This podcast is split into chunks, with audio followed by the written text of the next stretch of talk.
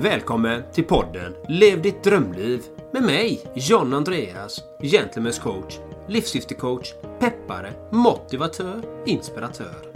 Och med mig, Erik Olsson, hälso och äventyrscoach vid Two Strong Arms. Upptäck din urkraft. Poddens syfte är att motivera och inspirera dig till att våga ta de avgörande stegen för att uppnå just ditt drömliv. Vi lyfter livsfrågor, optimal hälsa och äkta rörelseglädje. Vi spelar in vår podcast på kontorshotellet Entreprenörsgatan i centrala Göteborg. Då var vi här igen då Erik med podcasten Lev ditt drömliv. Och vi har en fantastisk gäst som är på återbesök faktiskt. Och vem är det, Erik? Det har vi, John Andreas. Vi har ett nytt riktigt spännande avsnitt här med podden då. Och vi har ju sett efter, vi har ju tittat noga här nu. Vilka är våra liksom, säsong ett? Så här, vilka var våra mest populära avsnitt och vad handlar de om och liknande då? Och då har vi ju faktiskt detta som ett av våra allra mest populära avsnitt som vi fått många kommentarer på, mycket engagemang på, många funderingar och alltihopa. Va? Och det är med Peter Martin och det är avsnitt nummer 15 i Podbin. Så för dig som lyssnar här nu så gå och kolla på Podbin avsnitt nummer 15, för där har vi också en timme då med Peter Martin. Men vi kör egentligen återigen här då, så vi bjudit in Peter Martin här igen till ett nytt avsnitt av podden, för, för det var ju liksom kanon och det finns ju mer värde och mer att gräva i och mer att gå på djupet i då. Så varmt välkommen Peter och den här gången tänker vi att du får presentera dig själv liksom. Vem är Peter och var kommer han ifrån och vad gör han för någonting? Så får vi ta det därifrån helt enkelt. Om det går bra. Ja, kör vi. Jag är Peter Martin. Jag har växt upp utanför Göteborg i Partille och eh, sen så eh, har jag pluggat i Göteborg och nu bor jag öster om Göteborg i Lerum. Så jag håller mig nära Göteborg. Jag vågar inte ta mig längre bort. Nej, men jag är läkare och har ägnat egentligen hela livet åt eh, medicinska saker. Så läkemedelsforskning i 15 år faktiskt. Och nu sedan 2014 då så driver jag FANMED-klinikerna som är funktionsmedicinska kliniker. Och det, det, där med funktionsmedicin pratade vi om ganska mycket i förra avsnittet, då, avsnitt 15 där. Eh, och sen har jag ju sett att ni har haft eh, många spännande gäster sedan dess. Och ni, jag gillar ju det med er podd att det är ganska stor bredd också. Ni pratar om högt och lågt och brett, alla möjliga ämnen. Ja. Kul. Och, och bara idag hade vi ett eh, kanonavsnitt och det blir väl framöver. Men vi pratar om LinkedIn liksom. Så, så vi har ju brett, fast det är ju så här. Hur lever man sitt drömliv? Optimal hälsa, alla bitar då. Och, och vi är ju nyfikna då avsnitt 15, men det var ju kanske något år sedan här, ungefär lite mindre. Jag tror det var april så. Så Peter, vad är det som har det? Har det vad är det som har hänt sen senast? Liksom? Har du någon update på det? Eller hur går det med FANMED? Vad händer? Ja, det ju, händer ju saker snabbt. Det gör det väl allmänt i världen nu för tiden, men inte minst i min värld. Mm. Jag jobbar ju med FANMED-klinikerna då. Vi, ja egentligen för lite drygt 18 månader sedan var vi två anställda. Det var jag och Diana. Och nu så är vi 22 stycken anställda. Eh, så det har gått undan. Och då är det så att vi är åtta läkare nu som jobbar med funktionsmedicin. Eh, och vi är tio hälsocoacher faktiskt som ja. jobbar. Funktionsmedicinska coacher då, som är specialutbildade inom funktionsmedicin. Eh, så vi håller på att liksom utveckla eh, funktionsmedicin så att det ska bli bättre och bättre leverans till alla där ute som behöver det. Eh, och vi är absolut inte färdiga. Vi håller också på med IT-utveckling, så en del av dem som är anställda hos oss, de jobbar ju bara med, inte så bara, men de jobbar med IT-utveckling och vi bygger en funktionsmedicinsk IT-plattform som ska kunna hantera alla de här eh, data. För, för er som inte har lyssnat på det förra avsnittet, så funktionsmedicin går ut på att man letar efter grundorsaken till att folk blir sjuka eller har olika symptom, istället för att man som i det konventionella sjukvårdssystemet som jag brukar säga bottnar i liksom från 1900-talet, det är ju att man, man försöker sätta en diagnos och sen eh, trycker man ner olika symptom med läkemedel. Så blodtryck, eh, det trycker man ner med blodtrycksmedicin och migrän med migränläkemedel och eh, smärta med smärtstillande. Men här är mer att man försöker förstå liksom hela kroppen, vad är det som har gått snett? Biokemiskt eller i tarmfloran eller har du fått näringsbrister eller har du har det en, är det att din mag-tarmkanal inte funkar riktigt så du inte tar upp näringen? är du stressar du för mycket? Har du för dåliga relationer? Liksom, vi, tar, vi med, tar in hela människan och försöker fat, fatta hur det står till. Då. Så det är som ett tusenbitars pussel vi lägger för varje individ. Eh, läkare och sen också coacher. Så, är, så vi tar väldigt mycket prover och man svarar på 300 frågor då innan man kommer till oss. Så vi vet väldigt mycket om dig när vi träffar dig. Då.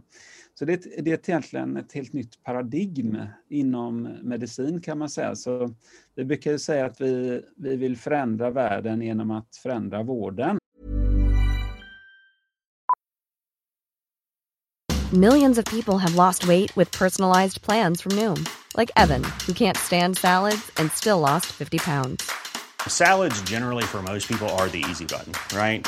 For me, that wasn't an option. I never really was a salad guy. That's just not who I am. But Noom worked for me. Get your personalized plan today at Noom.com. Real Noom user compensated to provide their story. In four weeks, the typical Noom user can expect to lose one to two pounds per week. Individual results may vary. One size fits all seems like a good idea for clothes until you try them on. Same goes for healthcare. That's why United Healthcare offers flexible, budget friendly coverage for medical, vision, dental, and more. Learn more at uh1.com. This is Paige, the co host of Giggly Squad, and I want to tell you about a company that I've been loving Olive and June. Olive and June gives you everything that you need for a salon quality manicure in one box. And if you break it down, it really comes out to $2 a manicure, which is absolutely insane. It's also so easy to get salon worthy nails at home with Olive and June. The difference between how your nails used to look when you did them yourself and now with the Manny system is a complete game changer. The best thing about Olive and June too is it's a quick dry. Dries in about 1 minute, lasts for 5 days and full coverage in up to 1 to 2 coats. Visit oliveandjune.com slash perfectmanny20 for 20% off your first system. That's oliveandjune.com slash perfectmanny20 for 20% off your first system.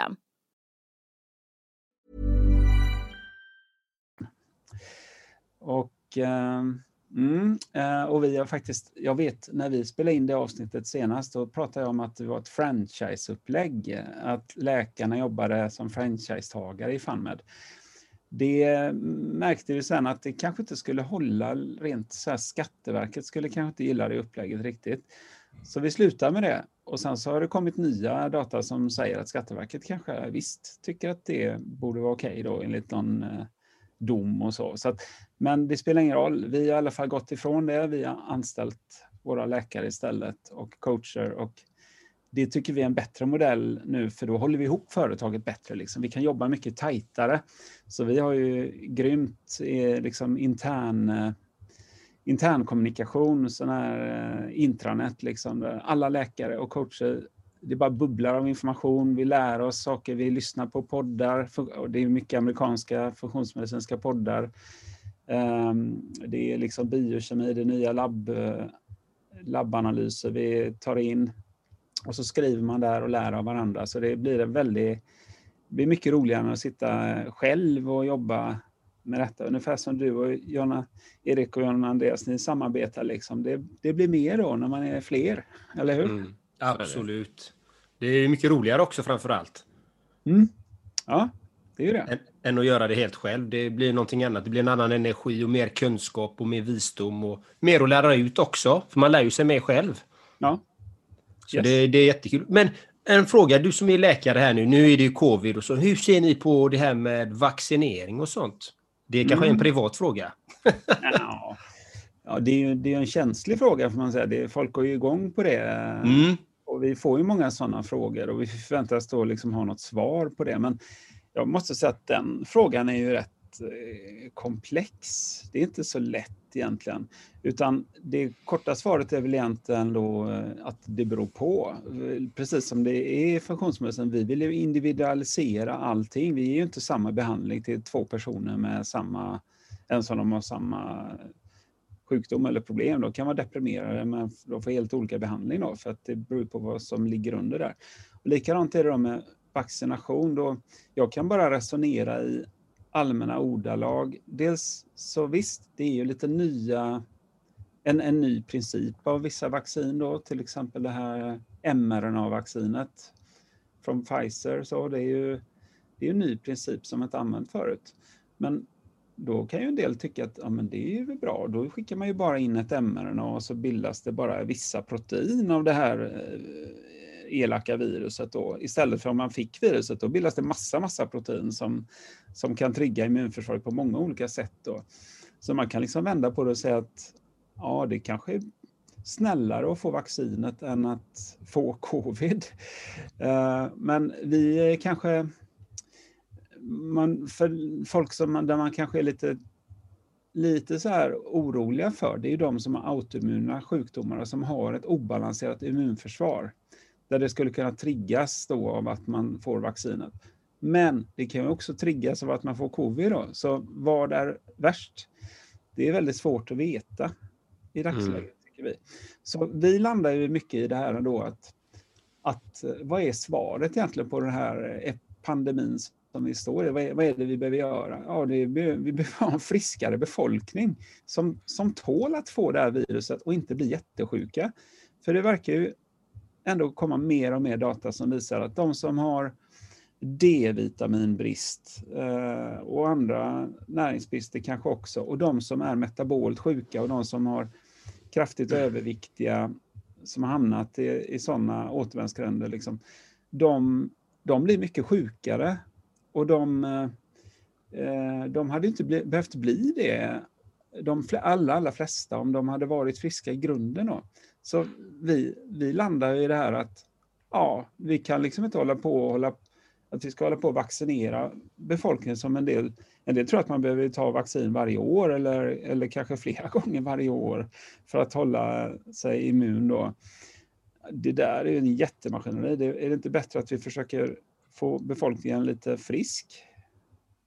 Hur, eh, mm, hur eh, en, en, tanke där då, för, för, ibland, jag kan ju utan att gå på djupet med vaccinationens vara eller icke vara sådär, men att det kan vara, det kan framstå lite som att man sätter ett plåster på en amputerad arm liksom. Eh, att egentligen så är problemet kanske någon annanstans. Sådär, men, men, men du från ditt perspektiv då Peter, märker du att det är liksom en diskussion där ute om att boosta liksom hälsan och immunförsvaret liksom naturligt sådär? Eller är det mer kanske diskussionen att ja, men man tar vaccin och det, annars är det som det brukar vara? Liksom? Mm. Ja, men det, är, det är ju det att hela det medicinska paradigmet, det, de, där tänker man inte så mycket på, på just näringsämnen eller den metabola hälsan och motverkar den och jobbar förebyggande. Men det finns ju, nu finns ju, liksom i England delar man ju ut D-vitamin till äldre människor gratis och det finns andra eh, länder där man också har tagit sådana, jag kommer inte ihåg vilket land det var, men där man också har delat ut mm. det gratis då. Jo, det var nog i, i södra Spanien tror jag faktiskt man har gjort det också. Och, och där man har sett liksom skillnader i hur sjuka folk blir. Eh, men eh, så jag tycker att man är lite för långsam i det här. Man, man hade mycket väl kunnat gå på D-vitaminspåret och höja upp nivån i befolkningen. Så här, vi, nu spelar vi in detta i februari. Det, nu har vi låga D-vitaminnivåer. De, vi har inte bildat någon D-vitamin sedan i liksom, augusti-september där någon gång eh, på våra breddgrader. Så de bara sjunker om man inte tar tillskott då. Så ta, ja, våra patienter rekommenderar vi, och vi inte bara rekommenderar, vi mäter ju D-vitamin eh, ofta flera gånger våra patienter och ställer in deras kosttillskottsnivå. Liksom, så de tar ju oftast mellan 1000 och 3000 enheter, IU då, mm. enheter varje dag under vinterhalvåret. Och då brukar de flesta hamna på, på bra nivåer. Och vad är bra nivåer på D-vitamin? Ja, det är sådär Ibland i vården är det över 50 man säger bara, men vi säger att det ska vara över 75 och gärna 100, 110, 120 sådär. För där ligger många naturfolk, så troligen är det ganska naturligt att ligga så. Då.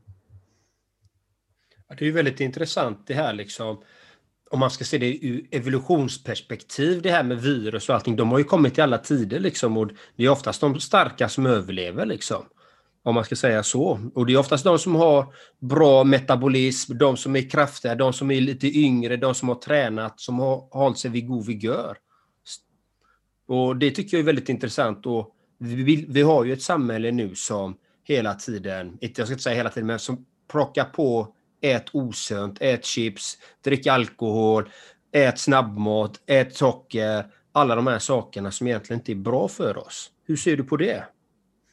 Nej, men det, till syvende och sist är det ett samhällsproblem och att media, flest, mesta av här, eller väldigt mycket av reklamen kring mat och så i media, det är ju inte någonting nyttigt man gör reklam för, utan det är ju, det är ju sånt som ger snabba kickar och, och som vi alla, det är ju inte, och det kommer ni kanske ihåg från förra avsnittet när vi pratat i funktionsmedicin så skuldbelägger vi aldrig våra patienter eller klienter så, utan det är ju inte deras fel. De som är eh, överviktiga, har metabol ohälsa och näringsbrist, det är inte deras fel. Det är ju samhällets fel och att man har hamnat i en miljö där våran art helt enkelt inte kan hålla sig frisk.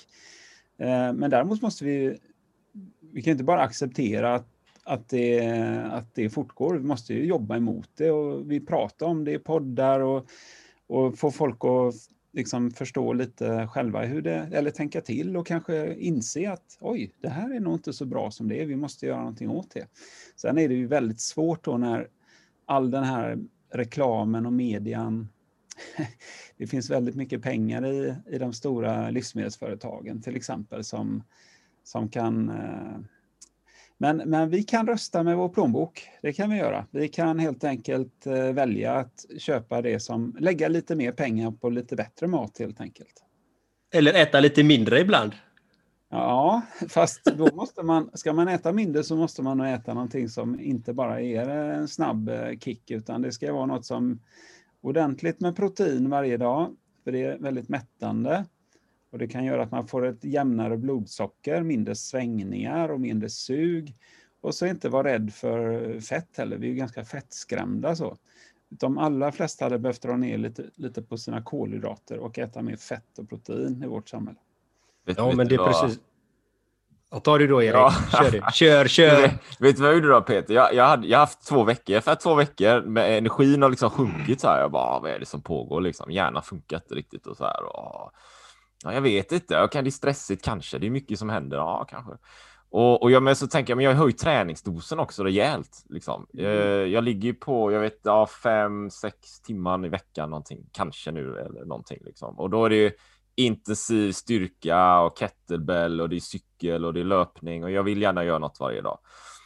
Kan jag göra något annat då? Så slog det mig innan körde jag så här bulletproof kaffe eller bara fettkaffe. Men jag ska testa det. Jag testade det igår en dag, experiment en dag liksom. Och det, jag körde jag idag med då, men det kanske ändå kan vara någonting. Jag går tillbaka till basic och så testar jag det igen. För en, det kanske är hjärnan bara saknar energi på morgonen. Liksom. Mm. Så jag körde med min kaffe så här, så mixer så, så zoom, zoom, och så i med stor socker, eller inte socker, fettbit liksom, smör. och då bara, ja, men nu funkar ju hjärnan igen liksom. Eh, det kändes så. Eh, och idag tyckte jag också det var rätt bra. Vi körde ett poddavsnitt idag och jag kände hjärnan var ju med liksom. Mm.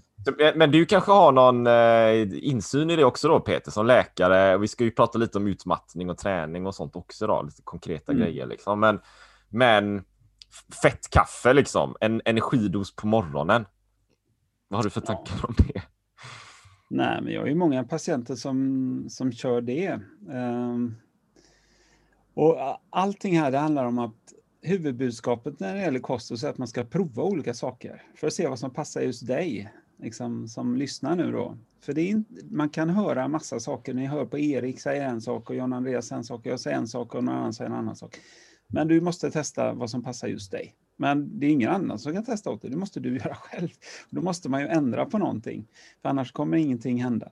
Så eh, man kan göra sådana saker som att man väljer att äta utan gluten och mejeriprodukter i en månad till exempel. Man tar bort det helt och hållet. Alltså alla mejeriprodukter. Man kan till och med ta bort smör ett tag, några veckor då, för att inte äta något protein alls. Så kan man faktiskt känna skillnader i kroppen på den här månaden. Och sen efter en månad så så börjar man äta kanske ja, smör och så testa vad, vad det nu är man vill, ost eller crème fraîche eller vad det är. Och så ser man hur man mår då i några dagar, tre dagar kanske. Och sen kanske man, man kan testa att äta gluten igen då och se om man reagerar på det. Och då är det många som reagerar. Och det är det som kallas för eliminationskost. Det man eliminerar någonting, man tar bort någonting ur kosten under en begränsad tid. Det är som ett experiment man gör då. Eh, så det, det där är ju väldigt kraftfullt. Och sen just det här att man, som du, när man börjar med fettkaffe där, det passar ju många väldigt bra. Ehm, för att då kommer du liksom från nattens vila. Man tänker när vi var ute i naturen så började vi aldrig med en jättestor frukost, för vi hade inte mat antagligen. Utan vi var tvungna ut i gryningen, upp och stå, Eh, inte gå fram till kylen, nej, utan man gick ut i naturen och samlade allt man hittade, liksom ägg och rötter och man kanske var på jakt och jagade i gryningen vid vattenhålet. eller någonting. Och sen, sen åt man och sen vilar man efter det. Och det är många som glömmer den lilla biten också, att man ska vila. Så jag tycker det är så intressant när man lägger sig på rygg efter att man ätit lunch till exempel. Lägger sig på rygg, verkligen slappnar av. Då hör man hur det kurrar i tarmarna. Då drar de igång liksom. Nu är det våran eh, våran eh, tid, eh, tänker de då. Men det är väldigt få som gör det nu för tiden. Det är typ siestan i Spanien och så. Sen annars, i vår kultur så ska man sitta vid skrivbordet direkt efter lunchen. Eh, tar du eh, sådana naps efter maten? Eh, ja, jag har gjort det mer tidigare faktiskt. Alltså nu senaste åren här. Då gjorde jag det um, ja, i början när jag började med funktionsmedicin, eftersom jag har varit utmattad själv, då var jag inte riktigt frisk, så att då var jag tvungen att ta naps liksom för att orka med dagarna. Nu behöver jag inte det på samma sätt, så att nu är det mer... Nu måste jag nog tänka mig för liksom, liksom att ja, det är bra att bromsa. Det är bra att ta en napp. Idag har jag gjort det till exempel, jag jobbar hemifrån idag, liksom, då har jag lagt mig på sängen efter lunch här i eh, en kvart och bara försökt att meditera, liksom slappna av. Och då hände precis det. Att då hör man ju hur magen blir glad. Ja, personligen så gör jag också alltid det när jag arbetar hemifrån faktiskt. Efter lunchen så brukar jag alltid vila minst en halvtimme, lägga mig på rygg. Och det, även om jag inte är trött så vet jag att kroppen behöver det. Jag gör det ändå. Mm. Och det är väldigt skönt faktiskt, för man får mer energi och kroppen bearbetar ju maten liksom. Mm. Det går ju åt mycket energi till det, så det känner man ju, känner jag väldigt ofta att det gör skillnad i mitt liv i alla fall. Och det, det, är ett bra tips för dig som lyssnar faktiskt, att ta de här powernapsen efter lunchen till exempel. Några, några minuter, det, det, gör skillnad. Mm. Men hur ser en eh, dag ut för dig kostmässigt då? Ja, det beror ju lite på sådär. Jag, jag kommer ihåg själv när jag upptäckte funktionsmedicin då, och snackade med med en funktionsmedicinare och vi åt lunch och så. Och så hade jag liksom börjat lära mig lite om det här och då, då blev jag så förvånad för han åt liksom bröd och sånt och det hade jag ju förstått att gluten var ju inte så bra och så. Så jag frågade honom om det, men du äter bröd? Så här, ja, ja, men någonting man gör någon gång ibland det är väl inte så farligt, sa han då sådär. Ja. Och det är lite, lite det är dit det, så frisk vill man gärna vara så att man kan leva typ 80-20, 80 procent av tiden äter jag riktigt bra enligt vad jag tror, tror är bra för mig. Liksom. Och 20 procent kanske jag, jag kanske gör saker som inte är bra. Som i, i förrgår var det ju, eh, vad heter det, fettisdagen. Då åt jag en semla liksom. Och jag mådde inte bra sådär dagen efter och på natten. Och så. Det var säkert inte jättebra att jag hade ätit den här semlan. Men jag gjorde det, för jag vet att jag blir inte jättesjuk av det. Liksom. Jag, för, för några år sedan hade jag nog mått ännu sämre, tror jag. Men nu är jag så pass stabil, liksom. så jag kan ta, ta en semla. Eh, och det var rätt roligt. Vi hade ett webbinar igår faktiskt. Med, ja, det är galet intresse nu för det vi håller på med. Det var nästan 3000 anmälda som ville höra på det fantastiska ämnet SIBO, eh, en överväxt av bakterier i tunntarmen. 3000 anmälde sig till att lyssna på, på liksom man pratar om bakterier i tunntarmen. Men då, då eh, berättade jag det då att jag hade käkat semla dagen innan, så frågade jag de andra i FunMed som var med, för det är många som sitter och svarar på frågor och så här, coacherna. Då frågade de hur många som hade käkat en semla dagen innan. Och alla sex bara skakar på huvudet. Ingen har ätit en semla. Så de är liksom lite renlevnadsmänniskor så här, och hälsonördar. Men jag, jag har ju kommit dit än att jag, jag kan käka liksom nästan vad som helst ibland, men jag gör ju inte det.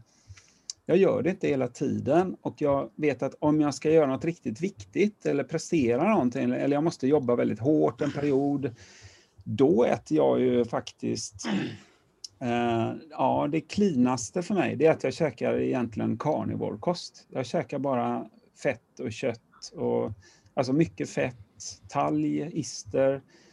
Det kan vara smör, men kött och liksom inga, faktiskt inga kolhydrater, inga grönsaker eller någonting. Då funkar jag som allra bäst. Då blir det liksom ketos, om man äter tillräckligt mycket fett då, ketogen kost. Och så ingenting som kan störa, ingenting som skapar något sug eller något sånt, utan då, då vet jag, för prestation så funkar det väldigt bra för mig. Då kanske jag gör det några dagar innan jag ska prestera riktigt högt. Så. Mm. Jag, jag, tänker där, och, och för lyssnarna här, där, där det som Peter berättar där, tror jag är väldigt viktigt. Jag tror det är väldigt bra värde där. Eh, för alltså, jag kan ju, jag eh, kör ju primal paleo på det sättet. Eh, jag kör 80-20, så ibland kan jag också äta någon semla liksom, och ett bröd och sådär. Men jag kan ju känna av det då på kvällen, dagen efter. Magen är ju lite knepig liksom. Det är ju någonting. Jag är inte hundra, jag kanske är 80 procent så. Men, men jag ska också erkänna så här då i podden att om det är en större grej, stor presentation eller jag ska köra ett, jag ska köra ett lopp liksom. Jag ska köra en halvmara eller någonting. Då kan jag ju, och det här, det, här, det är ju intressant för dig då John Andreas, det här är ju mental träning liksom. Då kan jag ju ibland eh, halka på det här. Jag vet att jag borde äta cleant. För det är där jag får, alltså om hjärnan funkar, bam. Men jag kan ju snä, snä, ibland halka dit istället och trycka i mig något, kanske inte, inte det värsta liksom, men eh, choklad eller någonting bara för att lugna nerverna liksom. Med, då betalar jag ju priset dagen efter egentligen ja. när jag ska göra den här grejen och hjärnan inte är 100 utan den är 80 då. Sådär. Ja. Och det är ju en, pay, det är en trade-off liksom. Ja, visst. Som en delning. Så. Jag, ty jag, tycker det är väldigt intressant för jag var ju sjuk förra veckan. Jag hade hög feber i onsdags och jag spydde en hel del. Alltså, det, jag var helt utslagen en hel dag. Jag eh, var väldigt dålig. Och eh, dagen efter, det enda jag vill äta, jag äter väldigt sällan sån här mat. Jag ville bara äta pizza. Jag ville bara äta pizza. Jag hade inte ätit någonting. Hade inte jag gått och köpt en pizza så hade jag inte ätit någonting. Så att eh, då åkte jag och köpte en pizza och klämde i mig och jag mådde ändå bra dagen efter. Så att jag tror att kroppen skriker efter någonting för där har jag ju gjort mig av med så mycket saker liksom under den här sjukdomen. Och jag kände bara, jag vill bara ha fett, jag vill bara ha, ha, så, jag vill bara ha i mig allt detta. Jag mådde ju fantastiskt efter det. Men vad ser du på det liksom? Är, är det något eh, en biologiskt som säger du behöver det här, lyssna på kroppen, du behöver fett, du behöver äta den här skiten. Hur ser du på det? Ja, just att äta skiten vet jag inte riktigt. Just det, pizza så, det, det har nog... Det är liksom svårt att hitta något enkelt försvar för det. Så. Men om det inte är så att det kanske är pizza rätt salt eller någonting så egentligen man är väldigt sugen på det salta eller någonting. Mm. Men jag, jag, sen tror jag att ju friskare man blir och ju mer clean man blir, liksom man lever cleant, man äter ganska cleant ändå. Mm menar inte som att man ska äta 100% clean, men ändå. Då, men då kommer man mer och mer i kontakt med sin kropp. Man kan lyssna på kroppen, man kan känna att idag är jag sugen på mer protein, för nu har inte jag ätit så mycket protein i två dagar. Liksom. Mm. Då, det, jag kan verkligen känna det jättestarkt, att oj, nu är jag sugen på protein. Jag kan inte äta sallad idag. Liksom.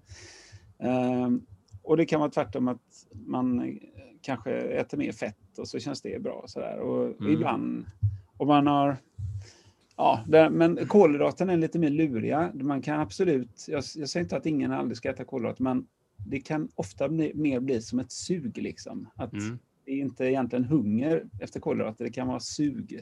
Mm. Så, Nej, men jag håller med dig det om att om man är i väl kontakt, om man äter klint. Jag äter ju ganska klint liksom. Det är väldigt sällan jag tar i mig något sånt liksom, eller godis eller någonting liksom.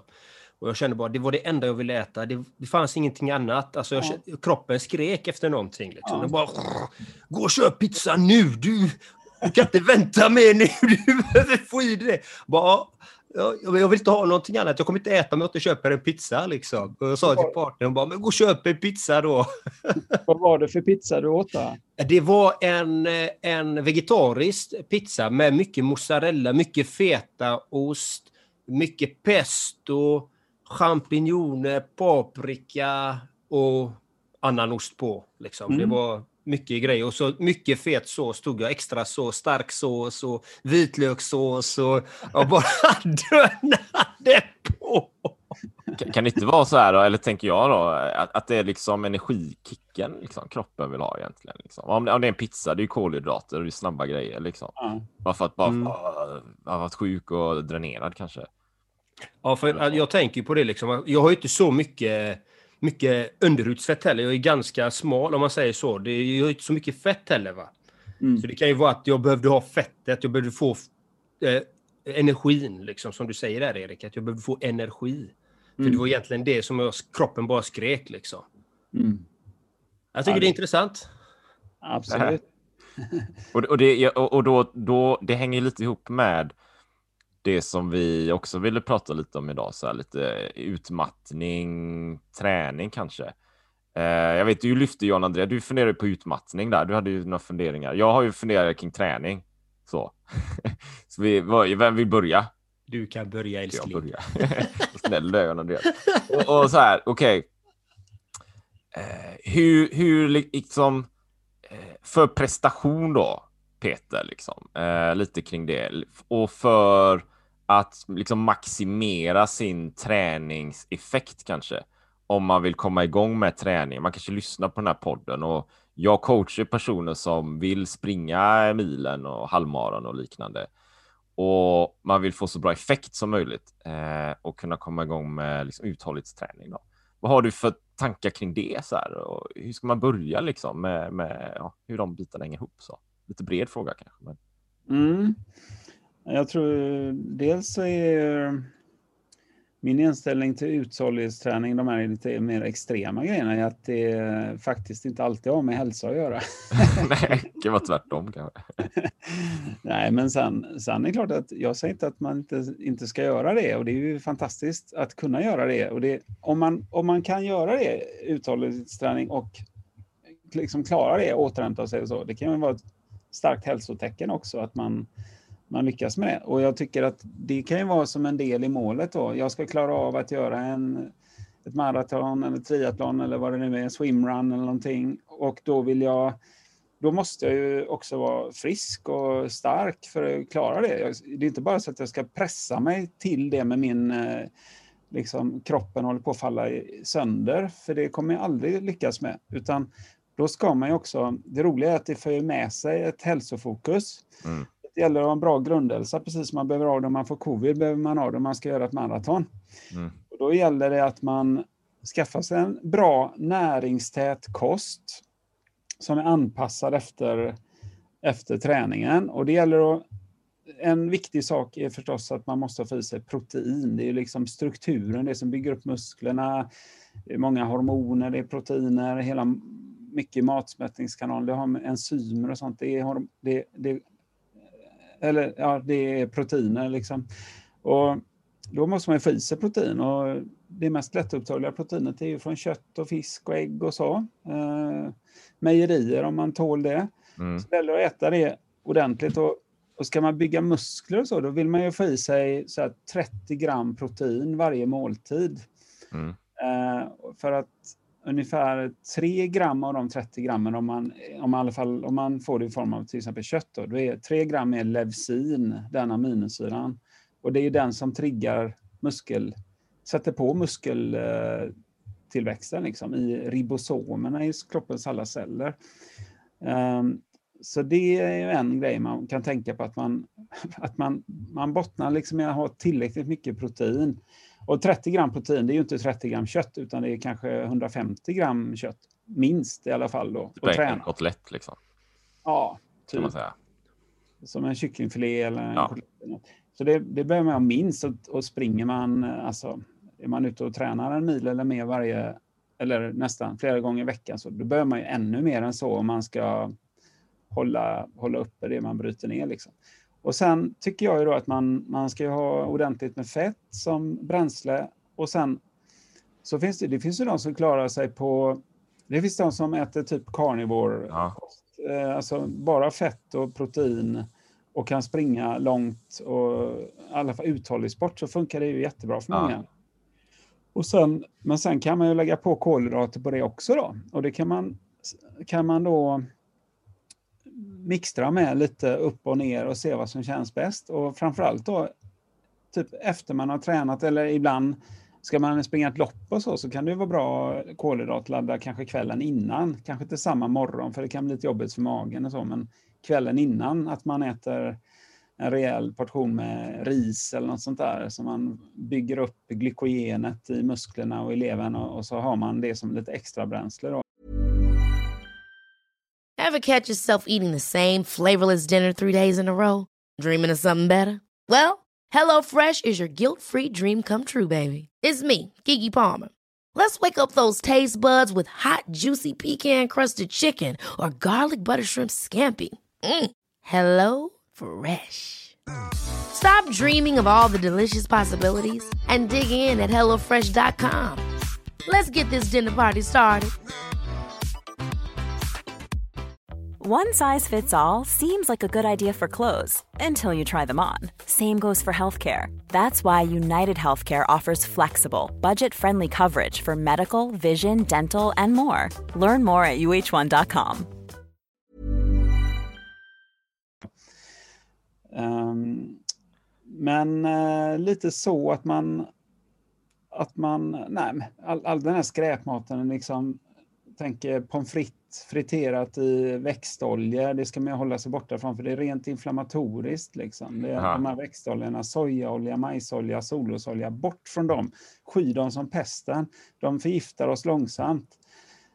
Eh, socker likadant, det kan man ju käka lite då och då, men att ta det som någon sorts Många kanske hamnar ja men nu har jag ju tränat, då kan jag äta mycket godis jag vill, för det, det har jag ju förbränt de kalorierna. Ja, men du har, du, dels så kan du sabba din tarmflora genom att stoppa ner massa socker till bakterier som du göder och svampar som inte ska ha den maten hela tiden.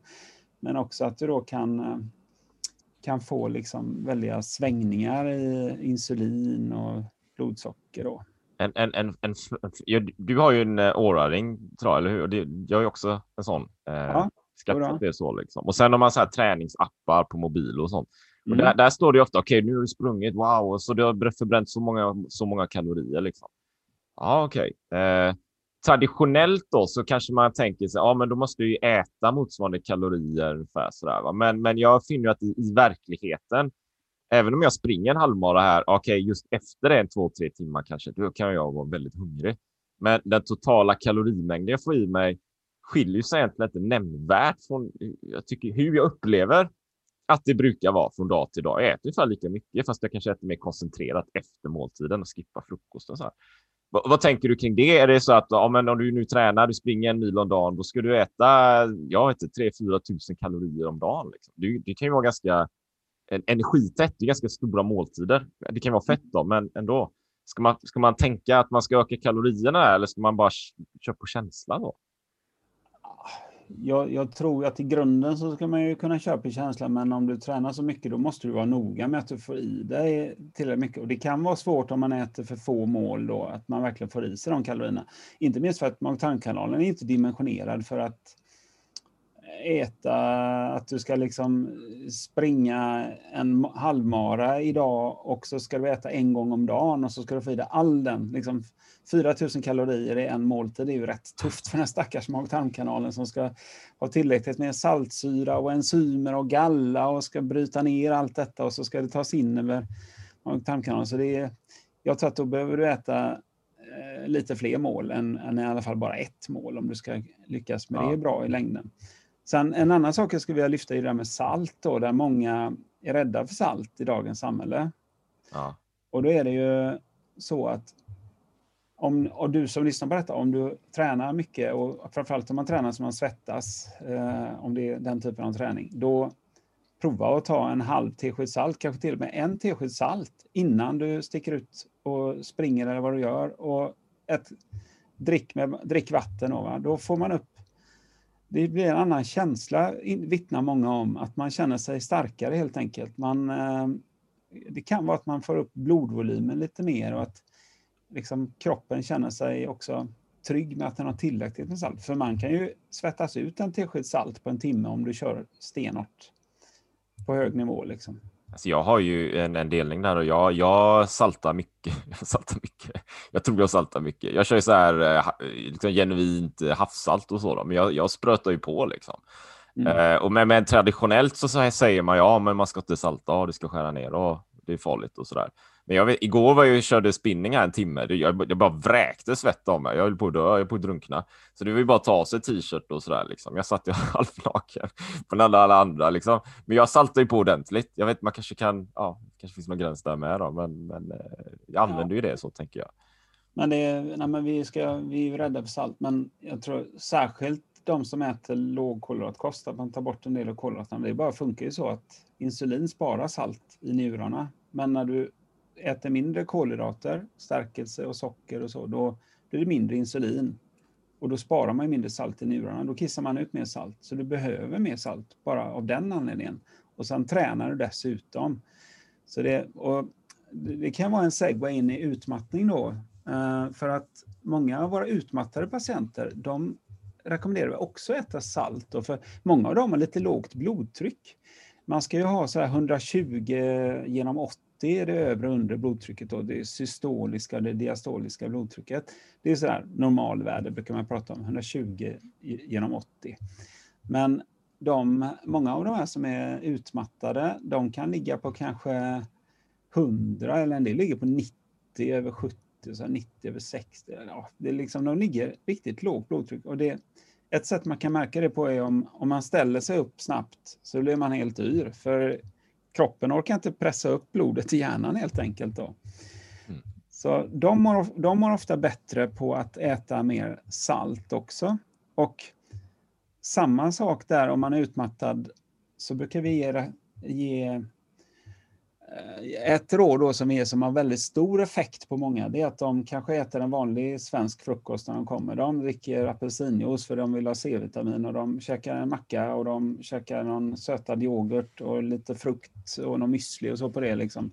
Men det blir väldigt mycket kolhydrater det, mycket socker faktiskt. Och då, då tar de bort det och så istället så käkar de typ en kycklingfilé eller något på morgonen eller eh, rester från eh, middagen. Det låter jättekonstigt för de som aldrig tänkt så, men bland våra patienter är det nästan standard att de, de allra flesta börjar ju liksom äta nästan frukosten ser inte ut som frukost. Det är bara det bara kallas för det, men det, det kan lika gärna vara samma mat som middagen. Liksom.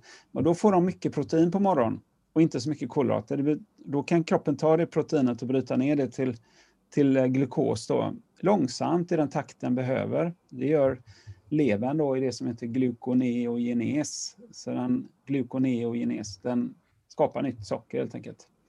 Är, är, det bra? Är det bra? Då kanske man kan vill rekommendera så här fettkaffe och en kycklingfilé till frukost allmänt. Ja, det kan, man ju, det kan man göra. Den kombinationen är kanske inte så vanlig bland dem jag har pratat med, men, men det kan man göra, absolut. En del, en del tar ju också fettkaffe och så tar man kollagenpulver i det. Då. Det är vanligt. Jag fick min sändning idag av kollagen. Jaha. Ja, ja nej, men, och då, ni er som aldrig har provat kollagenpulver, gör det. det är ju, om man ska träna då så är det ju jätteviktigt för eh, brosk och bindväv, senor och sånt är uppbyggda av kollagen. Det är det proteinet, det är inte musk vanliga muskelprotein utan det är ett annat protein.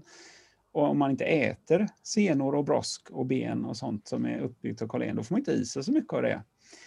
Så därför så kan man, och det kan vara svårt att äta det, då är det väldigt många som, som vi jobbar med som börjar ta kollagenpulver. Och vi har hört många historier om folk som har artros och så som får mindre smärta när de, när de tar eh, kollagen. Och det finns faktiskt vetenskapliga studier på det där man har gett vissa kollagenpulver och andra inte fått det och de har mindre smärta. Då. Jag tänkte på protein där. Jag tränar ju en, en hel del liksom och ett, ett tag i mitt liv då ville jag ju bygga mycket muskler, vilket är många som vill då som tränar en hel del, det styrketräning och så här. Och då var det ju en, en tömregel och väger du 80 kilo då ska du i dig 160 gram protein per dag. Mm proteinet då. Och, eh, och eh, det ger ju effekt, alltså om man vill bygga muskler. Det märkte jag ju, jag växte ju alltså ganska mycket. Men det var ju inte roligt liksom att äta så mycket, tyckte jag då. Tyckte det var jobbigt faktiskt. Mm. Och jag åt ju alltså flera mål om dagen liksom bara för att få i mig proteinmängden. Och jag vet att det är många som, som ställer den frågan till mig. Hur mycket protein ska jag äta? Och det, min fråga till dig är, hur mycket protein behöver man per person kroppsvikt egentligen? Ja, det är en bra fråga. Och den har man debatterat. Jag tror att ska man säga någonting så har det ökat de senaste åren här, liksom, hur man ser på det. Men myndigheterna har ju sagt rätt länge nu att man ska äta 0,8 gram protein per kilo kroppsvikt. Eh, men då har man nog, det, det har kritiserats för att man har liksom inte tagit hänsyn till riktigt, eh, inte alltid att man säger vilken typ av protein, för det är ju ganska såklart att äter du protein från animalieprodukter, från kött och fisk och sånt, så är det mer högvärdigt. kroppen kan lättare bryta ner och använda de aminosyrorna än om det är i, ifrån växtprotein då, som i bönor och linser och liknande. Så det är, inte, det är inte likvärdigt att du kan bara ta eh, växtprotein och liksom ersätta det. Eh, men det är klart, är man vegetarian eller vegan, då måste man ju vara jättenoga med att äta ännu mer protein, liksom för att, ja, växtkällor då, för att verkligen kompensera för att det är sämre kvalitet på det proteinet också. Men sen vet jag att myndigheterna gick ut bara för något år sedan och sa att äldre behöver äta mer protein än man tidigare har sagt. Nu kommer jag inte ihåg den exakta siffran. Och det finns ju många inom eh, lågkoloratrörelsen, lågkolhydratrörelsen, och då menar jag inte bara liksom folk som tycker, utan jag menar även forskare som, jag tror det finns en som heter Stuart Phillips, om jag minns rätt, som är ute i poddar och så och pratar om detta. Och de tycker ju snarare att du ska äta mellan ett och, men någonstans mellan 1 och 2 gram eh, protein per kilo kroppsvikt, beroende på Äldre behöver mer protein för att de eh, kanske är sämre på att bryta ner det och ta upp det. De kanske har mindre saltsyra i magsäcken, för det har många äldre. Då kan man inte bryta ner protein lika bra.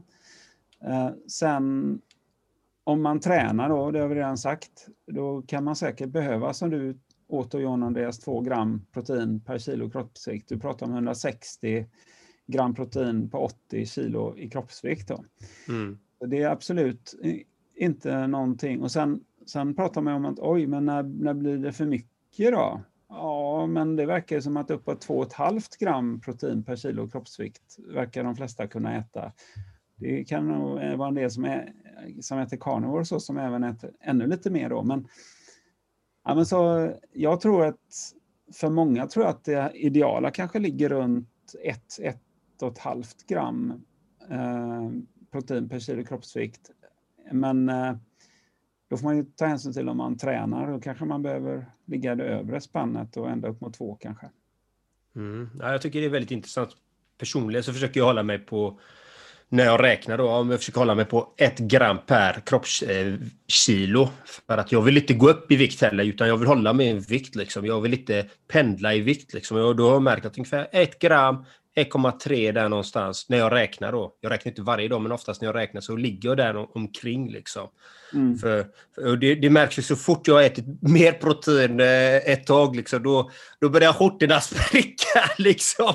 där, där har jag inte tid med att köpa nya skjortor här nu. då får jag börja fasta lite.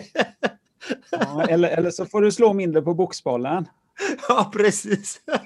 eller... Sandsäcken. Ja.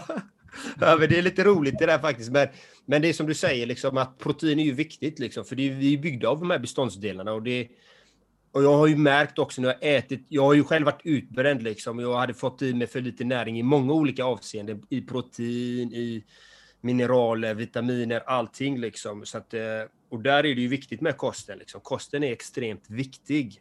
För mm. dig som lyssnar också. att Det är ingenting eh, att leka med, liksom att faktiskt äta ordentligt, äta nyttig mat. Renodlad mat helst också, så rent som möjligt. Mm. Yes. Ja, det var en liten reflektion på det vi pratade om, proteiner där. Ja. Men det, är ju, det, är ju, det kan ju stärka det meddelandet. Då. Vi har ju också på Lev ditt drömliv, vi har ju ledarskapscoachingprogram och där ingår det ju att faktiskt också titta på kosten. För vi tror ju, jag tror ju att många förbiser det. Liksom. Man äter som man äter och sen är man den här eh, vdn eller direktören eller vad det nu är och sätter sina mål och håller på och jobbar och grejer. Och, ja, men jag är ute och tränar och jag kör eh, Vasaloppet och det går så fort och pang, pang, pang. Ja, men så missar man själva kosten liksom. Och det, det kan ju vara så att här och nu i nuet så mår man bra, hyfsat bra, kanske ännu bättre, men allt eftersom någonstans betalar man ju priset, tänker jag. Ja. Och vill man då vara den här ledaren eller eh, få framgång eller vad man nu vill hålla på med. Alltså man behöver ju äta bra. Liksom. Det är själva ja. grunden. Eller? Det är ju väldigt underutnyttjat. Jag tror företagen har inte fattat det än, för kunskapen finns inte riktigt ute i samhället. Men vi jobbar ju med ledningsgrupper och det är ju helt fantastiskt att se hur de transformeras. De, de tycker de är friska när de kommer, men vi mäter ju många saker och vi kan, och de har ofta liksom tagit, man kanske lite i 50-årsåldern, lagt på sig några kilo och börjar känna sig tröttare och så. Och så lägger de om kosten och så får de lite kosttillskott för att rätta till vanliga brister som vi mäter upp. Och eh, man börjar jobba även med en del dricker ju för mycket kaffe och det kan vara lite för mycket vin och det kan vara allt möjligt sånt. När man skruvar på alla de rattarna, då det är helt otroligt vad som händer på ett par månader och hur de bara blommar upp och de går ner i vikt och de börjar och träna som de inte har orkat på ett tag. Och, och sen framförallt, om man ser från företagets perspektiv, det är ju hur enkelt som helst att räkna om de pengarna, för de får ju mycket mer fokus på jobbet. Och eh, det är ju som vi jobbar på Fanmer, vi är lite extrema då, men vi är ju hälsonördar i princip allihopa eh, och kan mycket om detta. Så vi, vi kan ju liksom ha, man börjar åtta på morgonen och sen så jobbar man till klockan åtta på kvällen och det är bara en timmes eh, eller lunch lite snabbt sådär någon, någonting. Liksom. Det är inte någon fika, det är inte någon att någon börjar gäspa framåt eftermiddagen eller något. Nej, vi, eh, för vi, vi vet hur man kan göra och vi är i balans. Inte alla varje dag, men liksom ändå. Nej, men det är liksom standard att det funkar så. Um, och vi, man blir sällan, mer sällan sjuk och man håller sig eh, ja, eh, till ett lite mer vettigare kosthåll och eh, livsstil och så. Hur, hur, ser du på, det här är en, en intressant eh, eh, tema tycker jag, testosteron. För det jag har märkt när jag var ohälsosam då, om man säger så, mådde, var deprimerad, allt detta, då hade jag inte så mycket, kändes inte som jag hade så mycket vitalitet, energi, sexlust, alltså ingenting. Testosteronet kändes som det var långt ner. Jag hade ingenting, men så fort jag tränade och kom igång så ökade ju allting. Vitaliteten ökade, jag kände mig starkare, kände mig yngre, eh, var mer sexuellt aktiv. Alla de här bitarna, för jag vet ju att det är många som lider just utav det här, liksom att testosteronnivåerna går ner. Så min fråga till dig är så här, hur höjer man testosteronnivåerna naturligt? Ja, det är en bra fråga Jan Andreas. Och det finns ju kliniker som jobbar bara med att, eh, att ge män, de äter testosteron och sen så ger de testosteron, eh, ja, salva eller tillskott på olika sätt. Och vi jobbar inte på det sättet. Så, men eftersom jag är jag är, det vi gör är ju vetenskapsbaserat så långt det går och att vi vill mäta saker och så. Så kan jag säga så att vi, vi mäter inte så ofta testosteron och sen följer det och ser att oj, det var lågt och så gör vi någonting så det ska höjas då. Det händer att vi gör det, men inte så ofta. Så jag har inte så mycket erfarenhet av att verkligen jobba med den frågan, utan vi jobbar liksom med, med hälsa i stort och sen är det säkert många av dem som har fått högre testosteronfunktion fastän vi inte har mätt det. Då, liksom. så, men jag vill inte påstå någonting som, som jag inte har belägg för riktigt. Men jag vet ju ändå... Eh, jag tror ju ändå att det är viktigt att man ska eh, leva efter vår evolutionära mall. Liksom. Jag ser på att människan är... Vi är framförallt jägare. Liksom. Vi jagar i grupp. och eh, det är det som gör att vi har kunnat eh, vara så framgångsrika på alla kontinenter. Liksom. Och, eh, och då för att ha den skärpan, och det, jag tror att det framför allt är män som är jagat, liksom, och vi har mer testosteron än vad kvinnor har. Och det, så jag, jag, tror att den här biten, man ska äta, jag tror att man får, eller det, man, man kan nog säga att om man till exempel går över på en vegankost så tror jag att då är risken att testosteronet sjunker. För att du får inte i dig lika mycket eh, protein, du får inte i dig lika mycket zink, du får inte du kan, och sen kolesterol som är byggstenen för testosteron. Kolesterol är byggsten för alla kön, eller de flesta könshormonerna, liksom eh, östrogen, progesteron, testosteron. Och det är byggstenen för D-vitamin, det är byggstenen för galla, en del i gallan och så. Det där är, då måste man ju kunna, antingen så gör man eh, kolesterolet och det gör det, 80 procent av det gör ju kroppen själv, men 20 procent får du via kosten. Så, och det finns ju inte i några växter, kolesterol. Liksom, så det är också en, en koppling där, liksom att ska du göra testosteron så måste du ha byggstenar. Liksom. Och en del av det får du genom att du käkar kolesterol i kosten också. Då. Men jag är ingen expert på testosteron, John Andreas. Jag får nästan läsa på och komma tillbaka och berätta lite mer för dig om... Eh, om det, det, är inte bara för mig, utan det är för lyssnarna. Det är bara för John Andreas här faktiskt. Det är bara för mig, inte för någon annan. Ni som lyssnar, på med öronproppar här nu. Men när jag, när jag ser dig vid sandsäcken så tror jag inte du har för lite testosteron i alla fall. Nej, det har jag absolut inte. Men jag tycker det är väldigt intressant för jag, alltså jag har ju känt skillnad i min testosteronnivå. Den har varit ännu högre än vad den är idag. Och jag har väldigt hög än så länge. Men, men, men när du pratar om kolesterolet, proteinintaget och de här bitarna, då, då ramlar poletten ner. Det var, jag kan säga, det var när jag åt två gram protein. Jag började min morgon med fem, sex kokta ägg varje dag. Och hela den biten. Så kolesterolet fick jag från äggen, proteinet, allt animaliskt, all fisk och allting som jag åt. Alltså det, det ökade ju liksom. Mm. Så att eh, du gav mig svaret redan. det är hur jag kan öka min testosteron, John Andreas. om, om lyssnaren också är intresserad av det så kan de ju ta till sig det rådet också. Ja. Men jag, jag, tycker, jag tycker ja. en, grej, en grej här, vi har inte jättelång tid kvar på podden, men eh, en grej som är viktig det är ändå att många kanske inte fattar hur nära utmattning de är. Mm. Och det är bra att känna igen lite varningssignaler, tycker jag. Och det, det kan vara sånt där som att man ganska, och det kan gå långsamt, liksom, man glider in i det på något sätt. Men det kan vara att man har problem att koncentrera sig på jobbet till exempel. Du sitter i ett möte och så börjar du liksom zooma ut så här hela tiden för du, du orkar inte hålla fokus.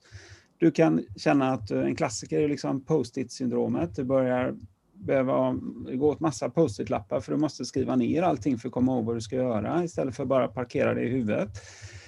Du känner kanske att du är ute och tränar och så börjar du bara bli helt skakig. Och det kunde jag känna när jag spelade innebandy då, innan jag blev utmattad. Liksom. Jag spelade en timme innebandy, det var skitkul, men jag blev helt skakig. Liksom. Jag nästan, kroppen sa ifrån, det här ska inte du göra, liksom, för jag pallar inte den stressen. Mm, mm. Och efter man har tränat kan man känna att jag kan inte återhämta mig riktigt. Det här, jag är fortfarande inte riktigt eh, återställd efter två dygn. Liksom. Då, nej, då ska man inte fortsätta att pusha det. Då ska man ju lyssna på kroppen och backa istället och tänka att nu måste jag satsa på hälsa istället för prestationer. Liksom.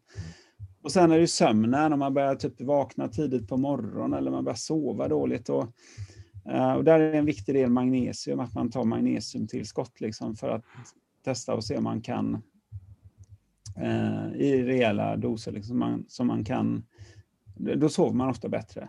Och sen kan det vara så här att du, du får ett mejl och så känner man, nej, inte ett mejl till. Liksom. Oh, det kommer mera krav på mig nu. Jag kan, jag kan inte hantera mer nu. Ge mig inte mer att jobba med. Du har sådana små grejer. Man kan bli väldigt irriterad för små saker och så. Det är också... Eh, ja, och sen kan det gå ännu värre. Det kan ju vara sånt där som att man får ångest och depression och det kan vara en del i detta. Liksom. Man kan vara deprimerad, det kan vara en sak, men ibland är det en del i utmattning, liksom, att man också får depression. Och du kan ha sån här vi pratar om lågt blodtryck, eh, hjärndimma kan man ha, man kan inte tänka klart. Det har jag själv haft ganska mycket tidigare. Liksom, att man vaknar på morgonen så det känns det bara som man har bomull runt hela huvudet liksom, och inte kan riktigt tänka klart. Då. Ja, så det är många olika grejer, så det gäller att vara vaken på dem och, och tänka efter nu. Så om du som lyssnar på detta kände igen dig när jag sa de här grejerna, ja då ska du nog göra någonting åt det. Och det, det, finns en skala på nätet man kan hitta som heter Karolinska Exhaustion Disorder eh, Scale, KEDS eller KEDS. Eh, och det är en skala som man kan hitta på nätet. Det kan Erik kan lägga ut det någonstans i någon, som någon länk. Amen. Så kan man göra det. Och om man har över 18 poäng på den skalan, det är nio frågor bara man svarar på. Har man över 18 poäng eh, i snitt, ungefär mer än två poäng per fråga, då är man i riskzonen för att vara på väg mot utmattning. Och jag tror när jag blev utmattad, jag kommer inte ihåg om det var 56 poäng eller så, liksom. så mm. Det var mycket i alla fall. Har du någonting mer du vill eh, ge till lyssnarna? Något mer de ska tänka på eh, angående rörelse, kost, stress, eh, stress, angående stress? Eller något generellt som du känner att du vill dela med dig av? Uh, uh, ja, jag tycker ju um, när det gäller det här med utmattning, om man liksom gränsar till det, så är det klart att då ska man inte, inte springa den här maran eller halvmaran och sikta på det om man är nära där. Det är fel. Det är inte, rätt, det är inte detta året du ska göra det. Det här året ska du läka dig själv och, och liksom ta ett steg tillbaka.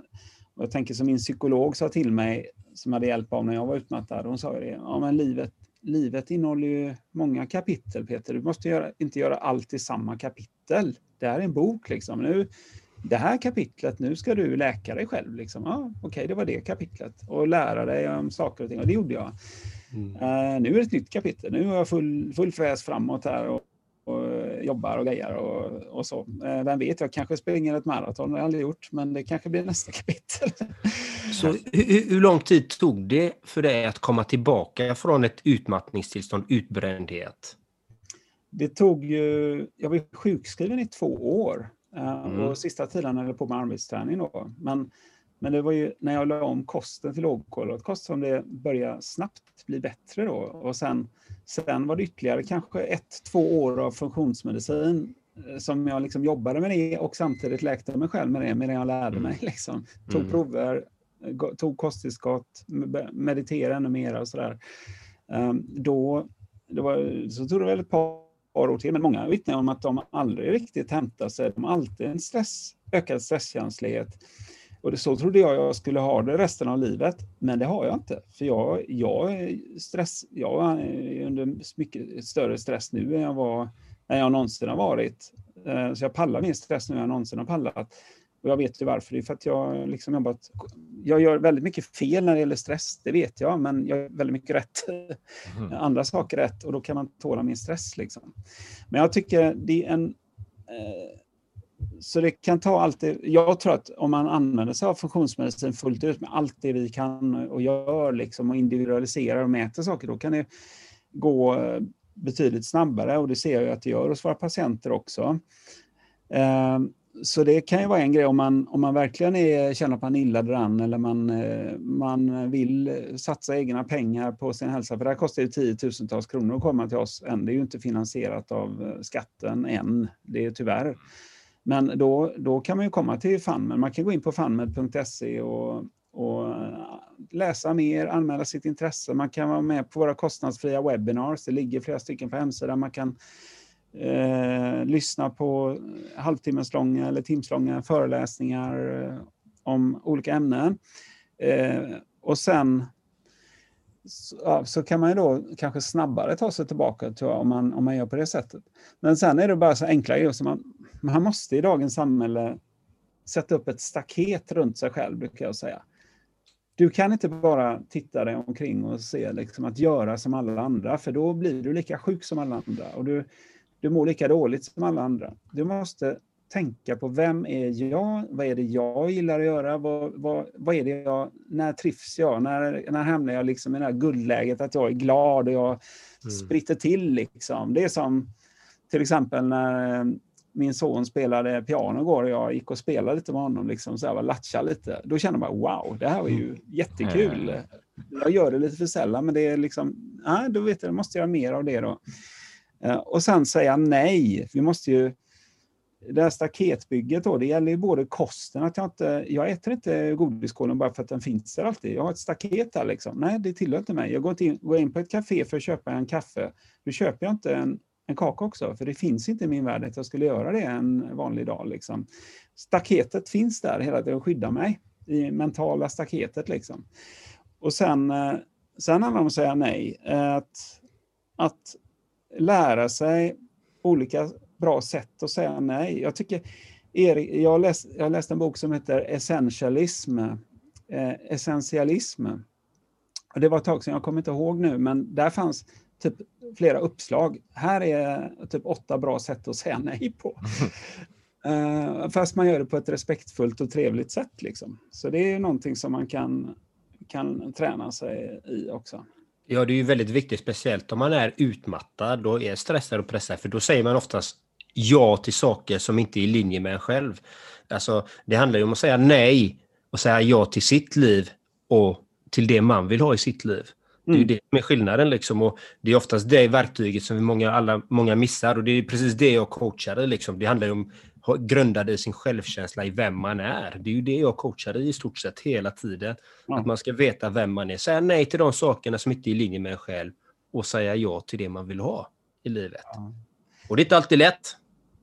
Nej, men den där coachingen är ju så kraftfull då för att den är ju, vi pratar om kost, vi pratar om eh, mineraler och vitaminer och grejer här, men den här coachingen den, den påverkar en människa eh, från insidan som gör att hela livet kan bli annorlunda. För när du får en annan syn, annan syn på dig själv, då får du ett annat liv helt enkelt. Mm. Och du kan eh, ta helt andra beslut och du, du kan få ett mycket bättre liv. Det, det är som när jag gick till psykologen där och det är också en form av coaching när jag var utmattad. Det var, det var liksom några meningar hon sa några gånger som jag tar med mig resten av livet. Det har påverkat mitt sätt att se på livet. Liksom. Mm. Jag hade aldrig velat vara utan det. Liksom. Så, nej.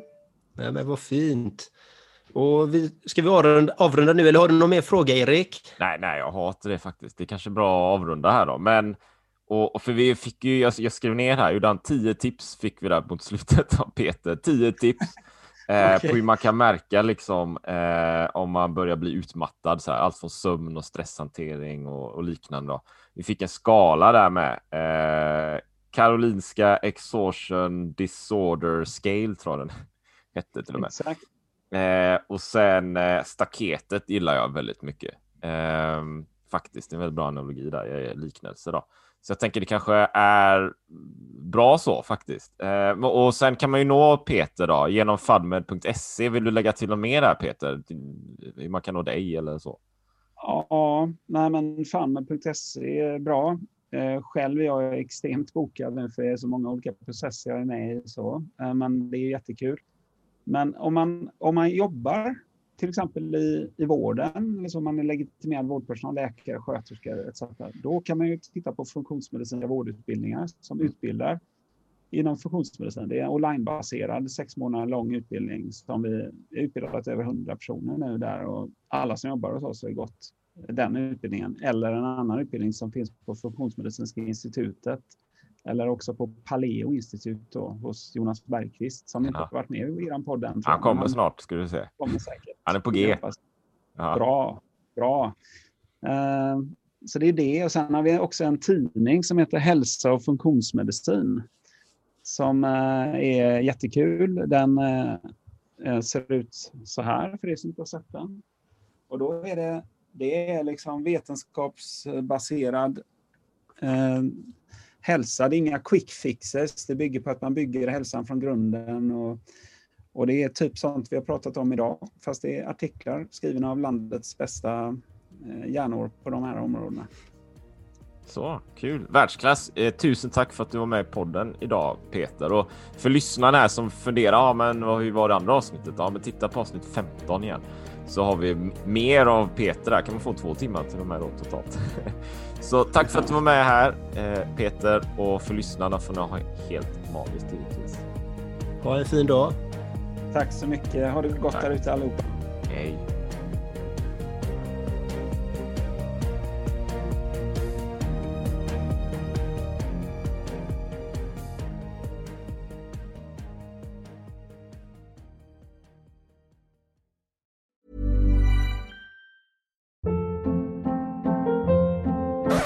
Up. What was that? Boring. No flavor. That was as bad as those leftovers you ate all week. Kiki Palmer here, and it's time to say hello to something fresh and guilt-free. Hello Fresh. Jazz up dinner with pecan-crusted chicken or garlic butter shrimp scampi. Now that's music to my mouth. Hello Fresh. Let's get this dinner party started. Discover all the delicious possibilities at hellofresh.com. Even when we're on a budget, we still deserve nice things. Quince is a place to scoop up stunning high-end goods for 50 to 80% less than similar brands. They have buttery soft cashmere sweaters starting at $50, luxurious Italian leather bags, and so much more. Plus, Quince only works with factories that use safe, ethical, and responsible manufacturing. Get the high-end goods you'll love without the high price tag with Quince. Go to quince.com/style for free shipping and 365-day returns.